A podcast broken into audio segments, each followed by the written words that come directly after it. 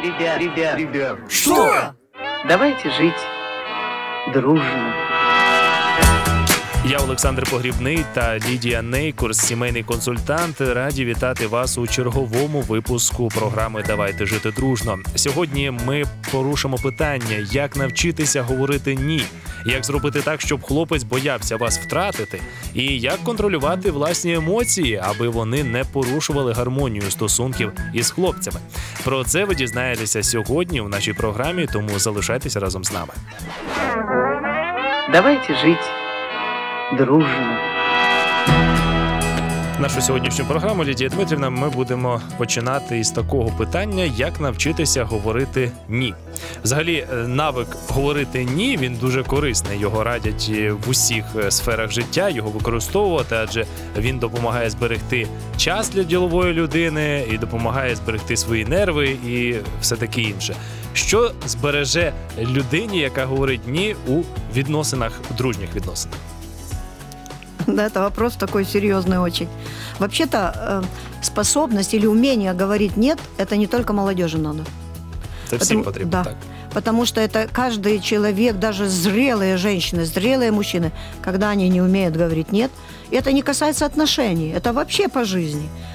Человек, который не, не умеет сказать нет, он всем подчиняется, он всем угождает, он всем... Потому что он не умеет этого слова говорить. Это вообще плохо. Поэтому умение говорить нет – это целая наука. И это правильно, что это очень важно. Потому что если мы не умеем говорить «нет», мы потеряем себя. Это первое, что. Мы знаем, что мудрость человека э, состоит в том, что он умеет анализировать, делать правильные выводы и сразу это отвечать на, на языке это. Если я проанализировал, мне это не подходит или это вообще вредно, я умею сказать нет. В каких сферах мы говорим нет? И не только отношений, это сфера э, с соседями, это сфера в троллейбусе, может быть, как мы можем кому-то что-то сказать нет. Это дети наши, это мужья, это жены, это девушки и парни. Неумение сказать нет сделает трагедию в жизни человека. А поэтому не думаю, что мы в короткой передаче сможем все это передать, как, как нужно научиться. Мгм. Но основи. да, но основные такие вопросы. Если у слушателей наших возникнут вопросы, потому что мы не все поднимем, пусть пишут, пусть спрашивают. Мы продолжим эту тему э, о том, как научиться говорить «нет». Так, нагадайте, будь ласка, як зразу Лідія Дмитрівна, ваш електронний адрес, куди можна писати, і телефон, за яким звертатися. Лидия, собачка, нейкурс.ком. Это электронная. А если х- могут зайти на мой сайт личный, то просто нейкурс.ком. И там много вопросов есть на эту тему, и на эту, и на другую тему. Пожалуйста, я всегда буду рада даже ответить на вопросы.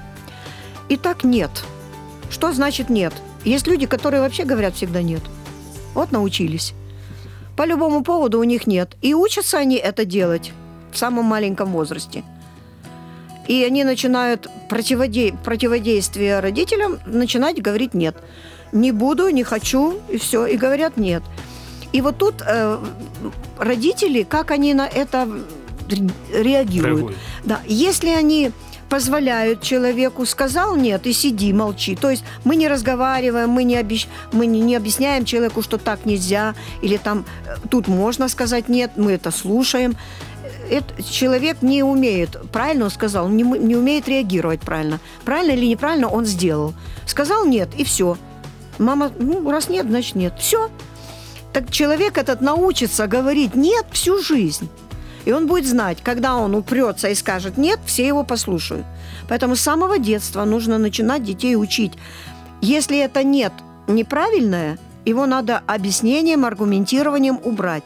Если это было правильное, и он правильно сделал, когда сказал нет, или э, в более старшем возрасте, потому что это продолжается дальше, в подростковом возрасте, тогда это нет звучит правильно и нормально, мы должны поддержать. Вот это самое главное.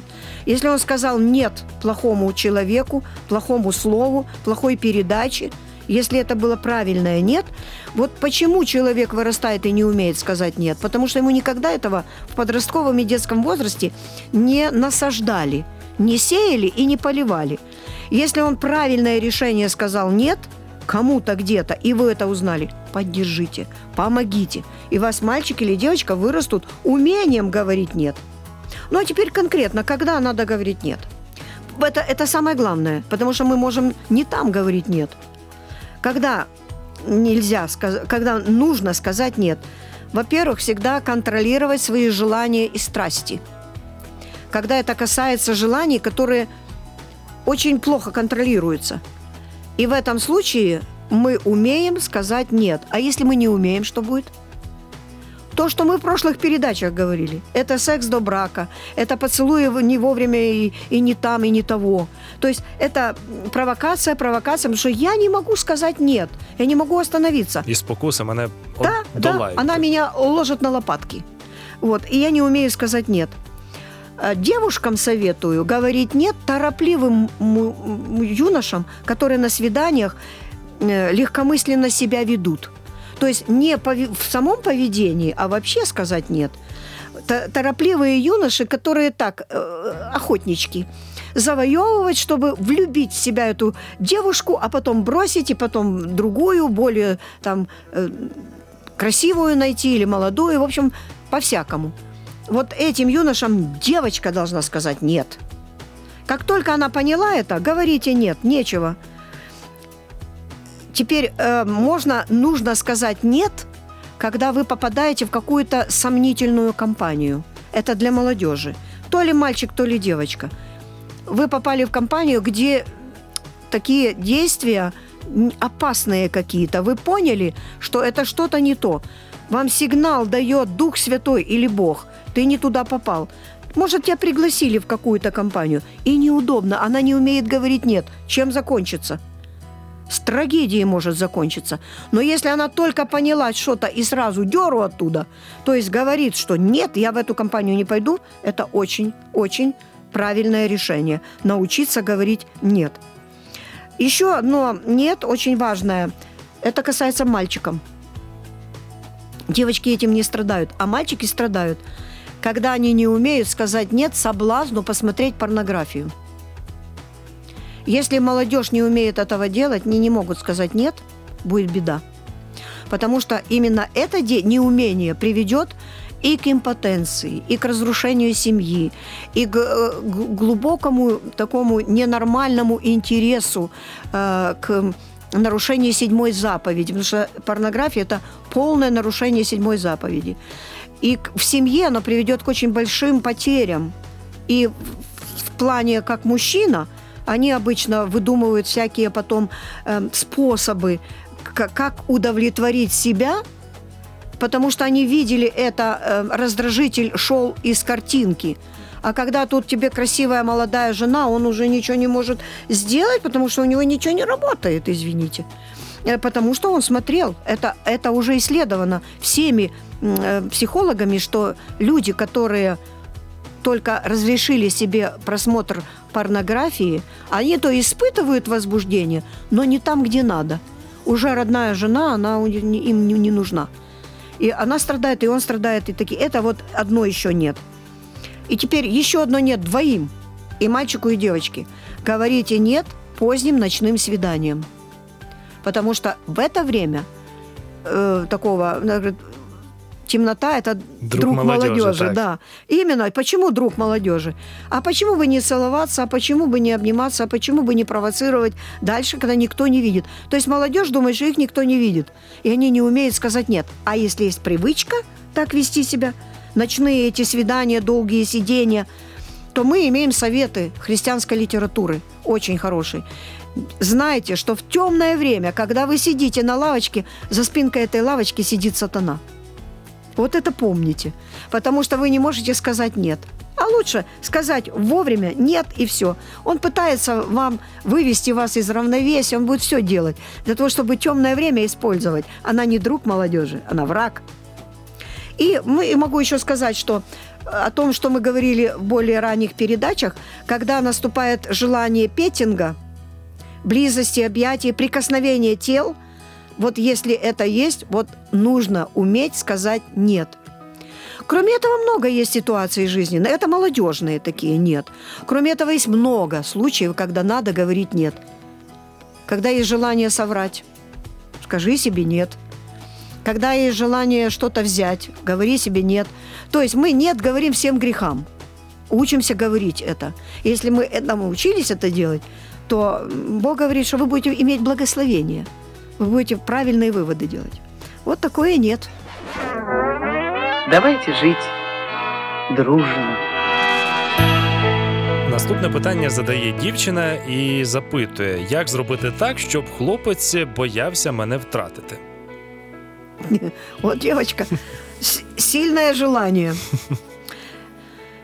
Это психологический вариант отношений.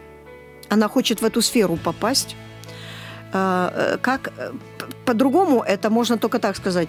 Как сделать так, чтобы он так приклеился ко мне, так привязался ко мне, чтобы он других не видел. А вот только был на меня направлен и все. Это чисто эгоистическое желание. Как сделать так, чтобы парень боялся меня потерять? Единственный вариант – быть такой девушкой, чтобы все ценили тебя, боялись потерять как ценную вещь, личность, которую ну, невозможно потерять. Если не жена, то пусть будет другом. Но я хочу рядом быть с таким человеком. Вот это ценный уровень, как не потерять. Но тут немножко просматривается другая вещь. Я хочу его привязать и руководить этим парнем, крутить ему голову, и как вести себя так, чтобы он боялся уйти от меня на шаг. Это чисто собственнические такие качества и желания. И не думаю, что это христианское качество, и Богу это понравится. Дело в том, что кого она привяжет? Она может сделать, но кого привяжет? Таким желанием и таким стремлением. Того парня, который или голову потерял от нее, или вообще ее не имел, этой головы. Он не умеет думать, он не умеет сказать «нет». Он идет на поводу. И вот она его завоевала, она его привязала. Теперь он боится ее потерять и ходит за ней. И представляете, если они поженились, что это будет? Какая это будет семья? Как будет себя вести этот парень?